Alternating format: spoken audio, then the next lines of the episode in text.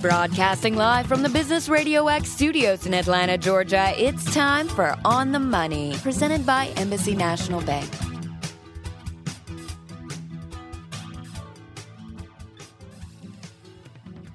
Hi, everybody. This is Joe Moss, and welcome to this week's edition of On the Money, the number one small business show on Business Radio X.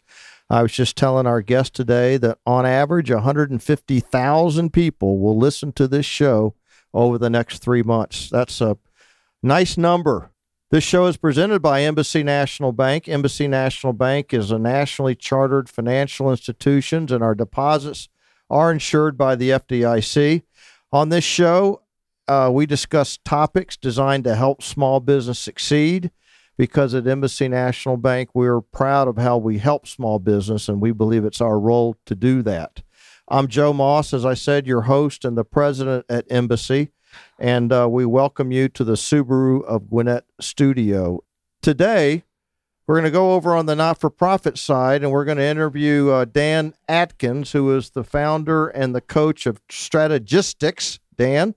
Good afternoon. And thanks, Joe. Thanks for having me here. And um, uh, Dan's got a wealth of experience and opportunity and uh, experience not only in not for profits, but over on the profit side, and has done a lot of different things. But I guess the thing you're working on the most now is fundraising and capital campaigns. Well, most of what I'm doing actually is is helping uh, nonprofits prepare to do major capital campaigns, not doing the capital ca- campaigns themselves, and also to look at other fundraising opportunities and maximizing what they can do as opposed to tearing into a capital campaign because of desperation, getting a little money, but but not really maximizing it. It's that's a that's a good point. Um, we'll follow up on that. But you've also done some of this work over on the private side as well, correct? I have some, and uh, tell us about your background. my bit. My background's a little unique. So, uh, well, I started out as a musician, ended up getting my MBA, went into the corporate world, was not very happy. I became an actor. I moved to New York. I was on a soap opera. I did a lot of work in okay, what soap opera? uh, Another World. really? Uh, I did not have a contract role, unfortunately, but I had a recurring role. And what ended up happening was I realized that my career wasn't that of Harrison Ford's, which was tremendously disappointing. And I had to make a living in some Or way. Bruce? Or Or, Bruce? or Bruce, uh, or any number of others we Right. can list. I uh, ended up making the bulk of my living doing uh, costume supervision for major motion pictures. Wow. So I did about 40 features uh, with a wide variety of people. Worked Biggest with, names? well, Harrison Ford, Brad Pitt, Wow. Robert De Niro, Al what kind of movies? What movies? Um, I started with Malcolm X. I did As Good as It Gets. I did Extreme Measures with Hugh Grant. I did. Um, uh, I also did um, Mickey Blue Eyes with Hugh Grant. Did uh, Bronx Tale with De Niro and Chaz Palminteri, and uh, you know, I mean, it's a long And the costume business is huge, isn't it? well, it's a it's an integral part of Yeah, what they do, and quite honestly, I didn't even know that job existed when I moved. Did you Manhattan. design or just No, no, coordinate? no, no, no. Just Oh. coordinate. they're not foolish enough to let me design. um, no, I just uh, put clothes on people and made sure they were wear- wearing the right things at the right times and doing the right things with them at the right times. And uh, it's it's a far more intricate job than one would imagine. But uh, in essence, you're putting clothes on folks and uh, trying and then to from negotiate. there, and then from there, I had some songs kicking around in Nashville, and I moved to Nashville and and had a few things that were looked at. Couldn't get over the hump there. Went back into the business world uh, with uh, a, uh partnership that I had and um, uh, marketing consultancy, and that went for a number of years. And then uh, I moved away and, and went to Bloomington, Indiana. Started my own consultancy which went until about 2008 and 9 when all my clients said, We love you, babe. See you later, which was actually not a bad thing. I ended up moving to Atlanta and uh, starting uh, in six years ago, um, in 2010, I became a professional fundraiser. And I had done some fundraising in my many marketing activities earlier, but I started doing strictly cap- capital campaigns in various communities, and those were for economic development, downtown revitalization, arts uh, of any nature, and uh, those sorts of things. And I found that there was a, a a lack of understanding by the nonprofit organizations with whom I was working that they really didn't understand how to do a capital campaign. They were always struggling to raise money. I, I had a few who did understand, and we did very well with those campaigns but many of them didn't understand. The boards didn't have an idea of how you go about doing that. They think you hire somebody and say, go do it. And that's a wonderful idea. However, it's not a really functional idea. What is required of, of uh, the boards and the staff of nonprofits and volunteers is actually participation. Hmm. Because if I go in as a professional fundraiser, Nobody in that community knows me. Why would they talk to me and why would they give me a nickel? But they know somebody on the board or they know one of the volunteers or they know somebody It's interesting because I would think board members of some of these not for profits, they raise money all the time in their in their own companies. They do, but for some reason they view it in a different uh, with a different eye. I'm not sure why I, I, or you know what the psychology of that is, and I'm thankful I don't know that. But I do notice that they come in and suddenly, well, we're a nonprofit, let's get a grant. And many of them are struggling for money and, and realize a need to make money, but they haven't done the groundwork. Uh, they haven't prepared to do that. They haven't gone out and made the connections. They haven't. Uh, they don't know how to put a campaign together. They don't realize that their effort is crucial for the success of the campaign. This sounds just like trying to raise money for a for-profit company it, it's it's a little different because you're usually giving something more tangible back. I, have raised money f- for companies as well, and even in entertainment, I produced a film and I produced theater, and you know people expect to get a return on that investment that is tangible. Mm-hmm. With a nonprofit, the return is may or may not be tangible, and it may or may not be direct. So certainly, a bank would benefit from an economic development scenario in their community because it's going to bring more people into the mm-hmm. the community who may bank with your bank. Uh, same thing with insurance, same thing with utilities, et cetera. And what they don't realize is now somebody may have a job and they're able to buy clothes and food and cars and homes and things that uh, before that job came along they wouldn't be able to afford. And you've got to convey that message. That that is correct. And the nonprofit has to convey that message really right. more importantly, and not just during a campaign. They have to convey that message for the life of the nonprofit. Well, let's talk about the whole not for profit industry because I think a lot of us think not for profit, what do they need money for? But I mean, it's an economic machine just like any other company, isn't it? Well, it is. And, and they offer services, you know, you might put the, the label of products on it that are beneficial, whether it's a food pantry that's offering food and perhaps clothing to people who are in need, or whether it's an economic development uh, mechanism. It all takes money to make that happen. Uh, food doesn't grow on trees. Well, it does actually. However, in this case, it's not trees or that, they, that are pickable. or wherever. Yeah, yeah, it's not it's not pickable trees, but uh, so they need uh, they need participation with people saying, "Oh, here's here's a case of water, here's a, a case of soup, here's whatever it may be. But they also need money to to try and uh, let people know that they're there and to run a facility. Uh, you can't if you have uh, food that is perishable, you've got to have some place to put it. Um, if you're cooking for people, you have to have a way to cook it. Yeah, and a lot of volunteers come in and help, and that is the lifeblood as well. Uh, the volunteering is so crucial but without the money, they're not able to pay their electric bill. They're not able to uh, accommodate people in the way that that is necessary. And the needs are everywhere, uh, mm-hmm. uh, regardless of what it, it may be. And Do you have any numbers on how many not for profits that are out there or how large this industry is? I believe that there are two and a half million nonprofits in the United wow. States. Okay. How, so, are those non religious not for profits or it's that... a combination. Okay. I, I, don't I don't have uh, a separation of faith based versus not. But and there are some that you hear about all the time. Uh, you know, in October, the uh, walk for Alzheimer's is coming up, and everybody has been touched pretty much in our society by by Alzheimer's, whether it's their a parent, a brother, sister, whatever, uh, in that regard. So that's that's one that has become familiar and grown. Cancer is another one. American Cancer Society. We helped last year with the Susan. Diabetes. diabetes, and that's a huge issue right now. Any number of large organizations like that who are not my client base.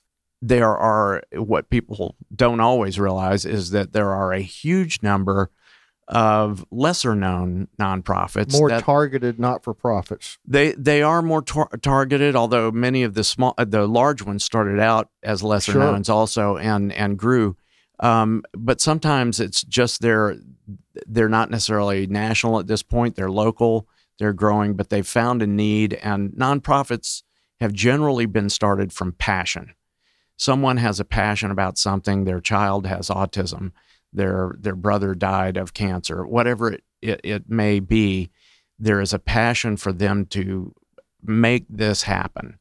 And they start it and then begin to try and engage others.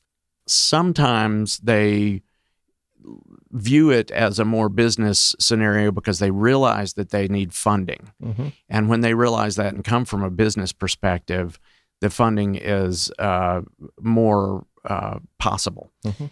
But uh, sometimes it's just so passionate that it, that's all it's about, and it's, we've got to do this, this, and this, and they forget that there is funding needed, and they don't know how to go get it because they're overwhelmed by their passion. Basically, Now, when you when you're called in and you say, "Dan, help us," you have a sense probably of a group that will, you'll be successful with, or a group that you won't be successful with. And what what are some of those success factors that you kind of look for before you start your efforts within the not for profit? Well, one of the things I, I have an intake form so that I have an idea of what they're trying to do, uh, where they want to be, what they've done thus far in terms of uh, preparation for fundraising, what they do as fundraising now, what what they've thought about doing, why it's been good, bad, or indifferent. Um, so I, I- number one for me is I'm like I said, you know, the American Cancer Society is not going to hire me. They don't need me Right, they have a, a well-run organization that does. Red Cross. They're not. Yeah, they're, they don't need me. But I look at at uh, nonprofits that are probably somewhere between around five hundred thousand dollars uh, budget in their budget, up to maybe five million dollars, and I can help many of them. What I look for is an understanding of what is needed. Or if they have some understanding, I look for the passion in the organization because what uh, if they don't have passion, then you, you might as well forget it to begin with. Right. Um, and I look for what kind of understanding they have with fundraising and the things that they've already done before, and what size their staff is. A one-person staff is very, very difficult because they are, you know, they're doing everything, including cleaning the toilets Right. and it's uh, a, a very uh, difficult position in which to be, and very difficult to to move forward from that. Um, but you have to start somewhere, and I'm happy to to lend a hand if I can. Have So- you started with just one person? Have you helped an, a, a one person or maybe five person not for profit? Oh yeah, Okay. oh absolutely. I don't. In fact, those may actually be a lot more fun than maybe some of the larger ones. Rewarding, I guess. they're, they're rewarding if they're able to if they're able to move forward sometimes it's frustrating because it, it's a very difficult conundrum to have this one person who's leading the parade but without a lot of support. Yeah. um, that is that's just a as with any business it's just a very difficult situation in which to be. So i try with many of those. They're not really going to be able to afford me and and uh, and afford my fees but i try to work with them and uh, give them some ideas of what i might do or might suggest to do to help them uh, become a little larger and ways in which to go about it uh, there are a lot of uh, ideas that I come to the table with, which is why people would hire me to help move forward. For some reason, a lot of the people in nonprofits don't think of those ideas. They their it's not their is job to raise money. Their job is Well- to kind of help and spend money. But, Actually, if you're the executive director It's of a your nonprofit, job to raise that's your money. job. right. but a lot of them can't do that because they're so busy doing administrative and trying to trying to get to do what the organization is there for and accomplish the mission. Right. So that's that's true. Yeah, tell uh, fr- from a just a structure standpoint. We were talking before the show. I know you're not an expert on this, but there are really two different kinds of not for profits. There's a 501c3 and a 501c6. There are probably many others, but those are two that I'm familiar Those are the with. big ones. And the C3 allows, I think, we think, we believe a deduction.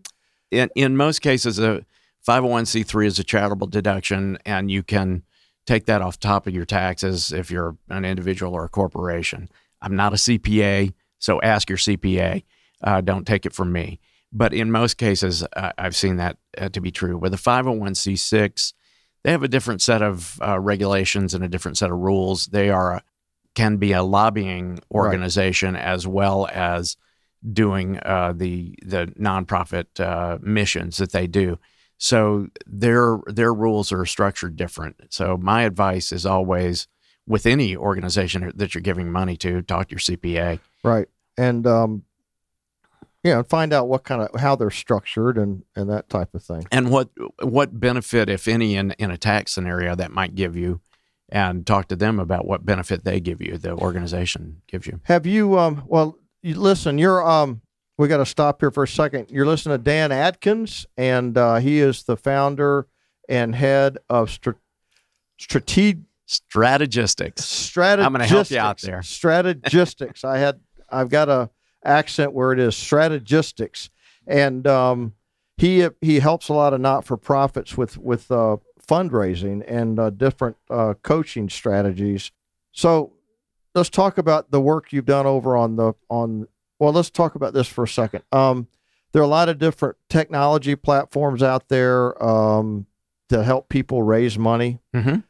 Talk about what you do versus what those are, how you be uh, the effectiveness, all those kinds of things. Well, because of the type of uh, scenarios in which I find myself with the organizations, uh, we're not doing crowdfunding or anything like that. Uh, I, that's not necessarily a bad thing, but that's not uh, where I belong. And if we do that, um, uh, when I was a professional fundraiser, if we did something like that, we would usually get on the phones and call people rather than using a social media uh, idea.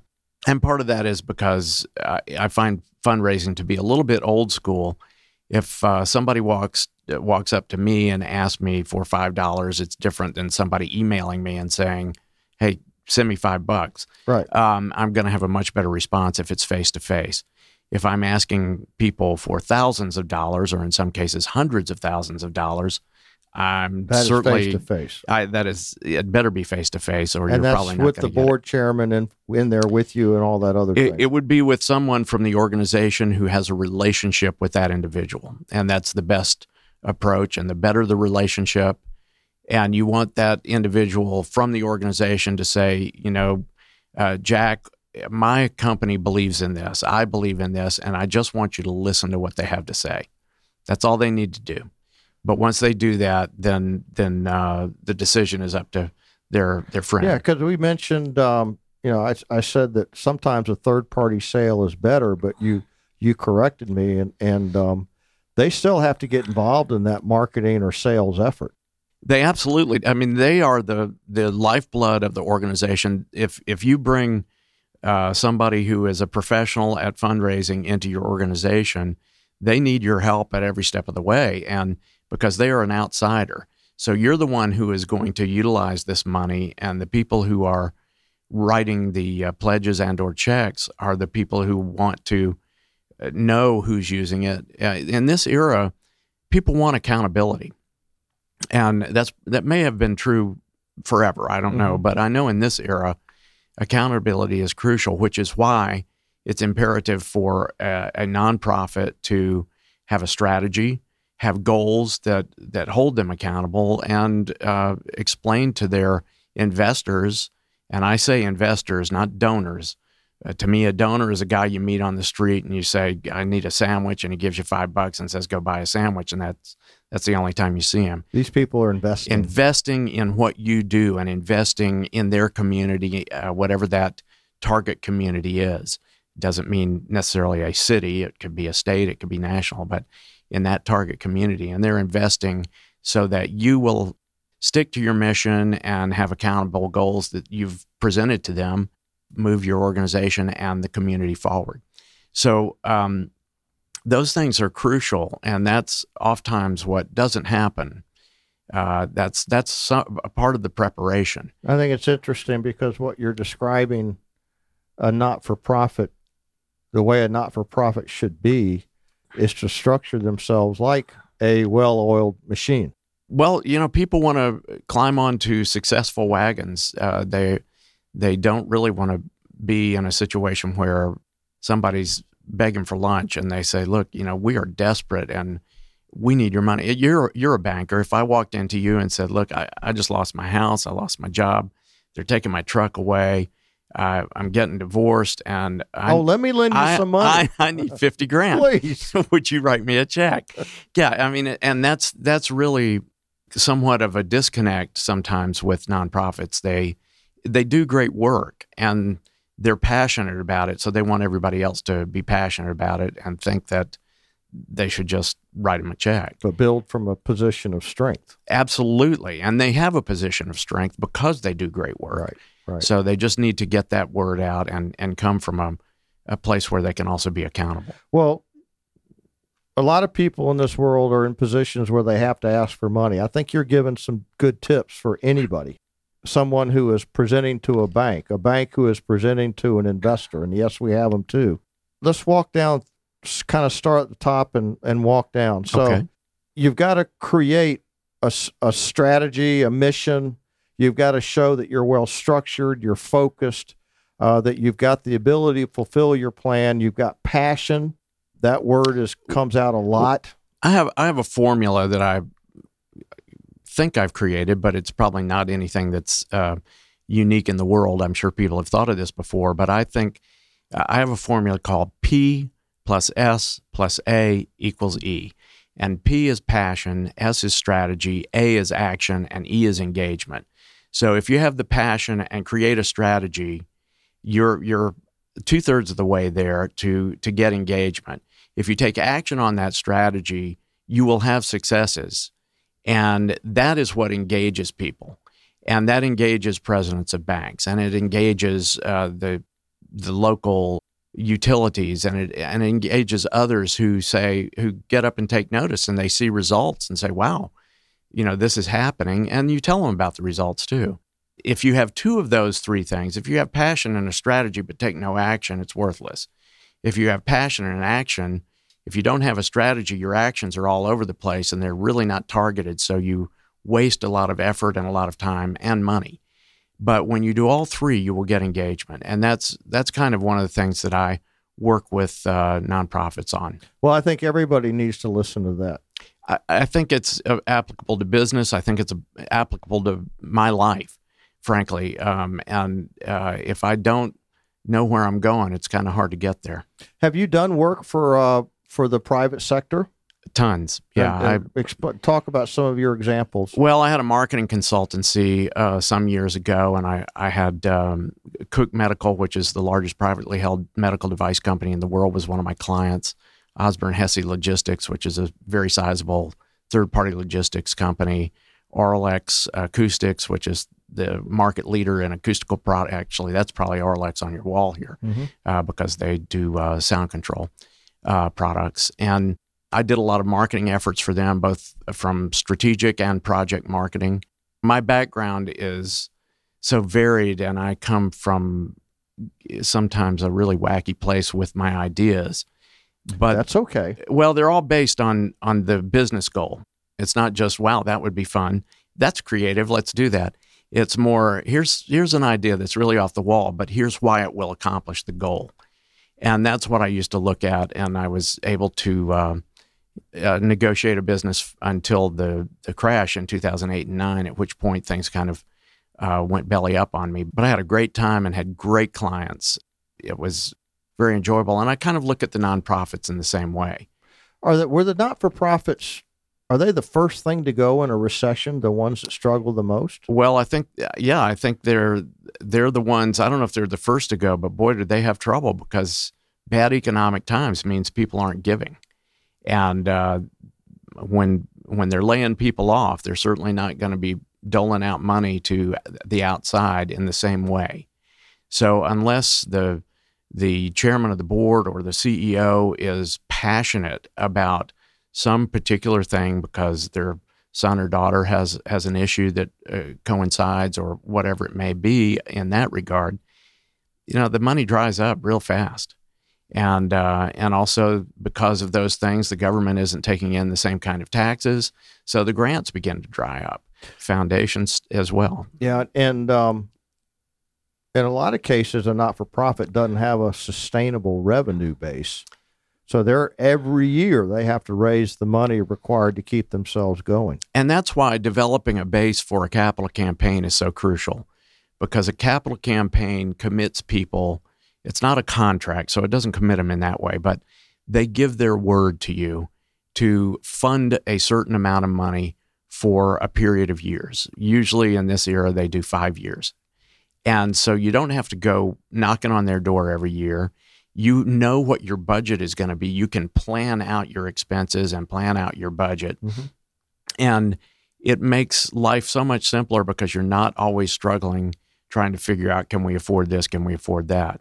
Now, that doesn't mean that the organization doesn't still need sponsorships of specific Events. Uh, events that they may do, and, and they'll come and ask for sponsorships but oftentimes those are uh, far easier to get if somebody is already invested in what you're doing because they understand the benefit of, of giving that money. And and I think a lot. You mentioned um, accountability. Accountability is so important in an environment like that because even though someone's committed to give for five years, they've got to start seeing where their money's going. You know what what the uh, results of their money is. Good books and records, budgeting, planning, all those things. Well, the, the successful organizations that I've worked with uh, have an email list, they have quarterly updates, they have an annual meeting of their investors where they give themselves a report card and say, this year we were we got an A plus here, but we got a, a B minus here.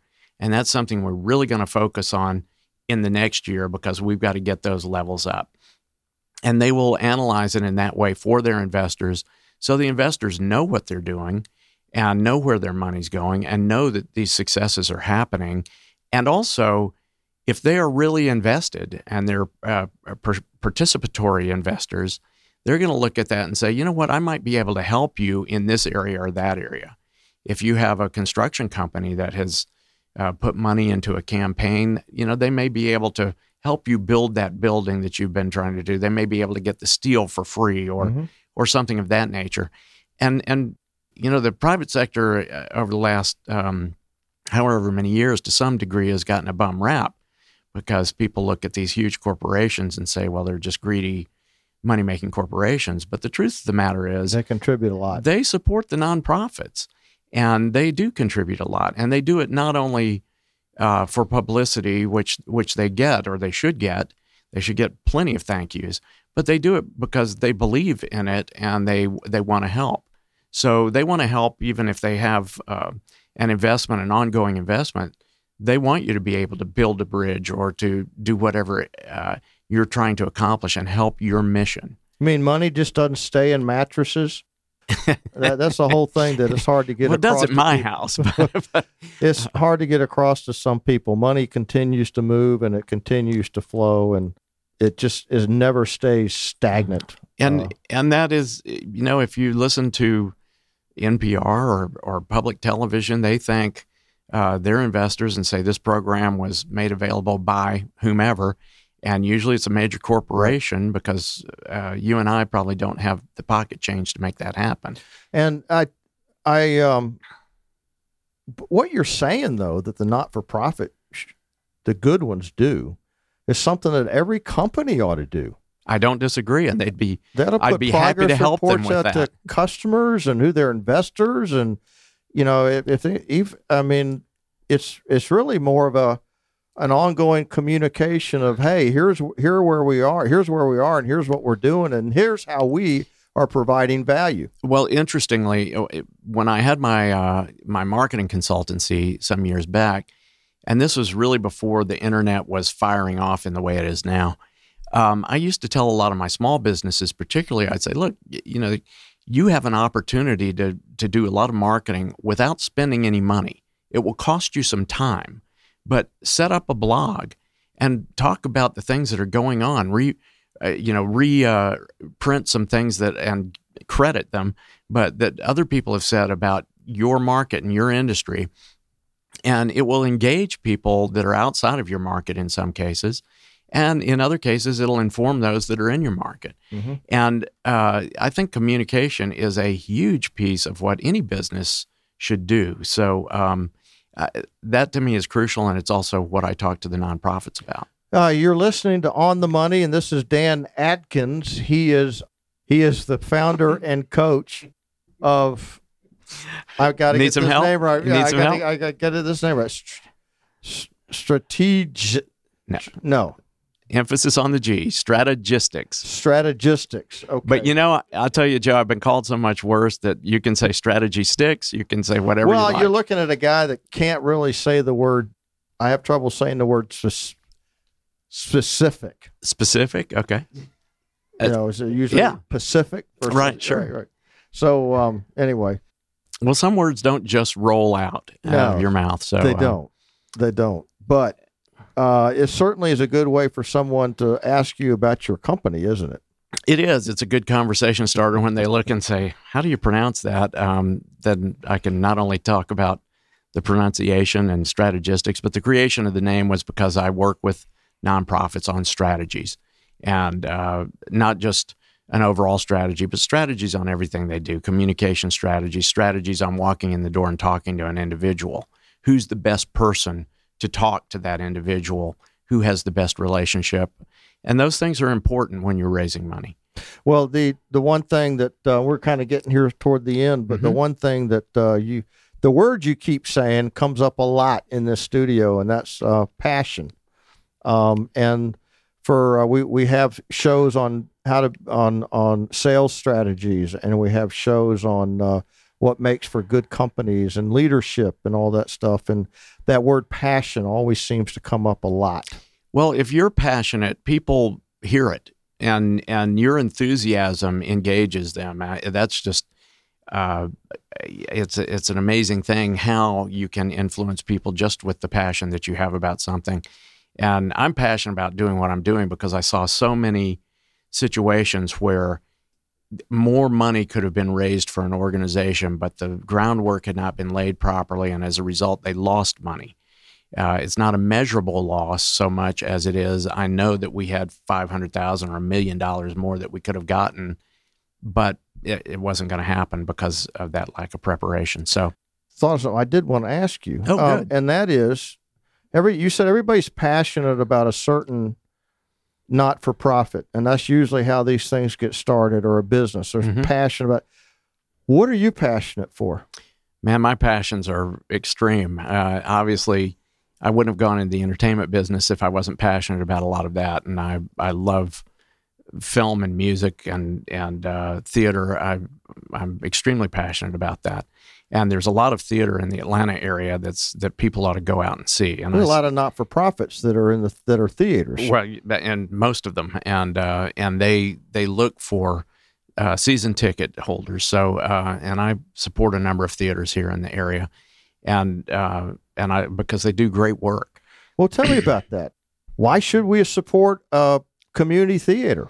Well, I think like anything, if you look at any civilization, culture is what uh, lingers beyond everything else. If you go to, as a for instance, if you go to Pompeii, you can't tell me what store was on the corner of Venice Street and and Rome Avenue or something, but you can you see art. Artwork is everywhere, and all sorts of different kinds of art. And what what lasts is the culture, and and we have a art reflects life, as they say, and and we have a a vibrant uh, culture in our country, and and there's a lot of uh, theater that re- reflects that. And in addition to that, when you know when you're feeling good, it helps you feel better, and when you're feeling down, it helps you feel good. So uh, you can laugh, you can cry, and and uh, you can uh, it can be provocative, and you, it, it creates thought. So there are all sorts of things that I think um, theater, music, art, uh, fine art do for the the human spirit, your soul, and and It your certainly attitude. is a way to communicate in a different sort of way, record history in a way that people will listen to. And um, for example, I'm a big fan of the King and I, South Pacific, Little Um, Rodgers and Hammerstein. yeah, There, those are my two big shows, and I'm, there are a lot of others out there, but that tells a lot about the times when we were back then. Well, and if you take that a step further, Stephen Sondheim, who is one of the the great uh, composers and and uh, song uh, or lyricists for musical theater in the 20th century and on into the 21st century, his next door neighbor and and mentor and uh, father like figure was Oscar Hammerstein. Hmm. So he learned from one of the best, and he took it in a in a different direction. Uh, but you know, he worked with Leonard Bernstein and Jerome Robbins on West Side Story and wrote the lyrics there. And then from then, from that, he's done so many things. The most recent that was made into a film was Into the Woods. Yeah, and uh, Dick Van Dyke is a huge, huge hero for me Oh, is that right? in terms of uh, the work that he's done over the years, Mm. and for a lot of different reasons too. Well, so many. I had the the really uh, great fortune to work with Dustin Hoffman, who's one of my acting heroes, and you know, Dustin comes from a theatrical background, and I met him the first time when he was doing, uh, I believe it was uh, Merchant of Venice on Broadway, and I was working in the theater right next door. And uh, a friend of mine arranged an introduction because he knew I, I really liked Dustin, who was just a fabulous uh, person. And then I got to work with him on a movie uh, called uh, Sleepers a number of years later. And what a pleasure! I mean, I you know sometimes you you worry because you think, I think this person's work is great, and I hope I like them when I meet them. And sometimes And you yeah, go, you "I wonder don't." what are they like because Yeah. they're actors. You really don't Right. know whether whether you're seeing them or you, not. You've imbued them with these qualities that you've Right. seen on the screen, but uh, it's not always true. But in Dustin's case, he was just charming and uh, he's certainly bright and uh, just a really, really nice man. Did some wonderfully nice things on that particular movie, and he was only on it for a couple weeks. But so, uh, you know, th- those are the things that I, I've had the good fortune to do. But I'm also passionate about what I do. I, I love what I do. I love helping uh, businesses of any type, and particularly the the nonprofit organizations, to succeed and to increase their ability to achieve. Uh, that to me is um, i- is just a fabulous feeling when you're able to to help them. And they, like I say, there are two and a half million of them, and they all do great things. Mhm.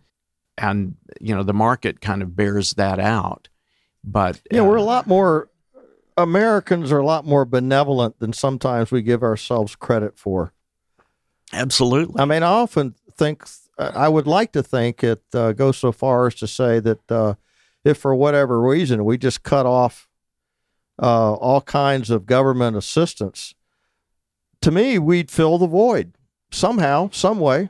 Well, you know, you look at um, Baton Rouge recently, and I, I'm a huge college football freak, and so uh, there were reports about the University of South Carolina putting together this uh, huge 18 wheeler full of food and water and Mhm. everything else to send to Baton Rouge, and of course LSU had done that for South Carolina uh, a year the- ago, I believe it was During the hurricane, What- yeah, what there- yeah, I believe so. yeah. And and um, you know that's the American spirit, and um, i- it's a really fantastic thing. Churches certainly do uh, an, an exorbitant amount of that, but it's not just churches. There are, and of course, churches support a lot of nonprofits as well, food banks and other uh, such. But it, it's not just them. It's it's a it's just the American spirit. People want to help. Well, listen, it's been a real pleasure speaking with you. Well, the pleasure's been mine. I thank you for giving me this opportunity.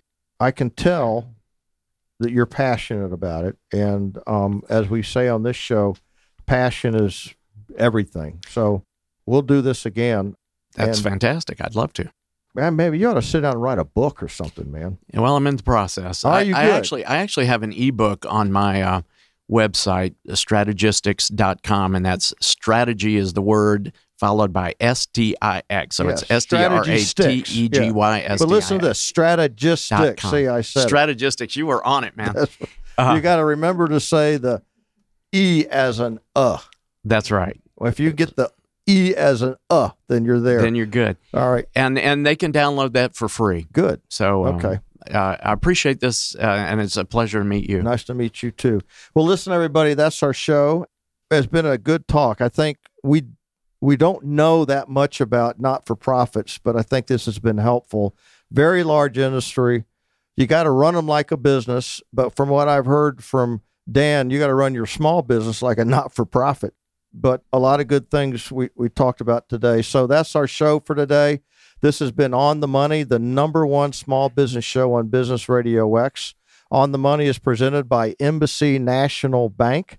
Be sure to follow us at Twitter at on underscore the underscore money and then the number one. And you can listen to any of our shows by going out to onthemoney.businessradiox.com. And I think we've got over 70 shows out there now. So a lot of good stuff. And I understand people will spend 15, 20 minutes at a time on a particular show. So I think a small business person can really get a flavor as to how things ought to work around a lot of different things by going out there and, and listening to our shows. Um, and you can watch our shows now at Business Radio X Gwinnett YouTube channel.